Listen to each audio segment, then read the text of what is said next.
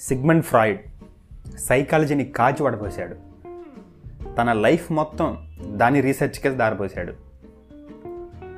అయితే ఫ్రాయిడ్ ఫైనల్గా చెప్పింది ఏంటంటే అన్ని ప్రాబ్లమ్స్కు సెక్సే మూల కారణం అని చెప్పాడు. అయితే కొంతమంది మేధావులు దీన్ని సమర్థించారు కొంతమంది వ్యతిరేకించారు. ఎందుకంటే అన్ని ప్రాబ్లమ్స్కు ప్రధాన కారణం సెక్స్ కాదని దాన్ని అణచివేతకు గురి చేయడమే అసలైన పెద్ద ప్రాబ్లం అని అతను ఎప్పటికీ తెలుసుకోలేకపోయాడు. దేవుడు ఒక ప్రాబ్లం పవిత్ర గ్రంథాలు మరొక ప్రాబ్లం పూజారి ఇంకా పెద్ద ప్రాబ్లం అంతేకాని సెక్స్ ఒక ప్రాబ్లం కానే కాదు. ఎందుకంటే సెక్స్ అనేది చాలా చిన్న విషయం.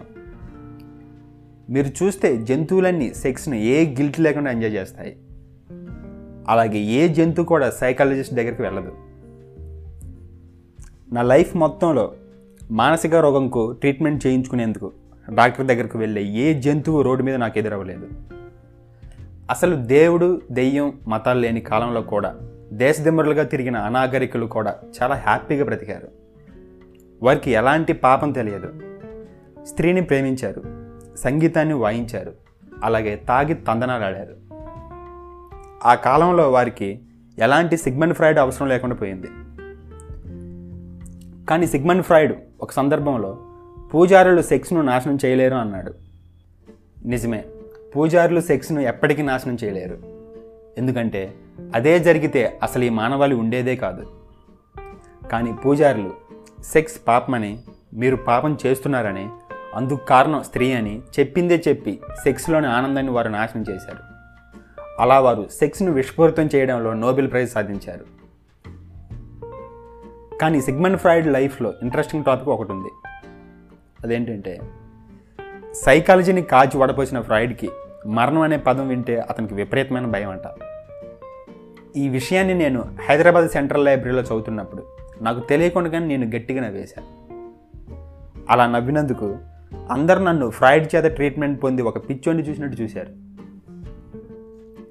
ఫ్రాయిడ్ డెత్ అనే పదాన్ని వినడానికి విపరీతంగా భయపడేవాడట. అతని ముందు ఎవ్వరూ కూడా డెత్ అనే పదాన్ని పలకూడదట ఎందుకంటే ఆ పదాన్ని వినగానే అతను నోట్లో నురగలు కక్కుంటూ మూర్చిపోతాడట. అంతలా ఉండేది అతని భయం. సైకాలజీపై ఒక యూనివర్సిటీలో స్పీచ్ ఇవ్వడానికి సిగ్మండ్ ఫ్రాయిడ్ అలాగే ఇంకో ఫేమస్ సైకాలజిస్ట్ కార్ల గుస్తావ్ జంగ్ ఇద్దరూ కలిసి యూరప్ టు అమెరికా ఓడ ప్రయాణం చేస్తున్నారు. ఫ్రాయిడ్ జంగ్ ఇద్దరు చకోడీలు తింటూ సముద్రాన్ని చూస్తూ మాట్లాడుకుంటున్నారు. మాటల మధ్యలో మరణం ప్రస్తావన తెచ్చాడు జంగ్. అంతే అది విన్న వెంటనే ఫ్రాయిడ్ అక్కడికక్కడే మోర్చిపోయాడు. దీంతో సిగ్మండ్ ఫ్రాయిడ్ జంగ్ను పీకి పారేశాడు. జంగ్ ఫ్రాయిడ్ నుంచి బయటకు వచ్చి సొంతగా తన దాని స్టైల్లో ఎనలైటికల్ సైకాలజీ అనే దాన్ని రాశాడు. విషయం మొత్తం ఫ్రాయిడ్ చెప్పిందే కేవలం పేరు మార్చాడు అదవా.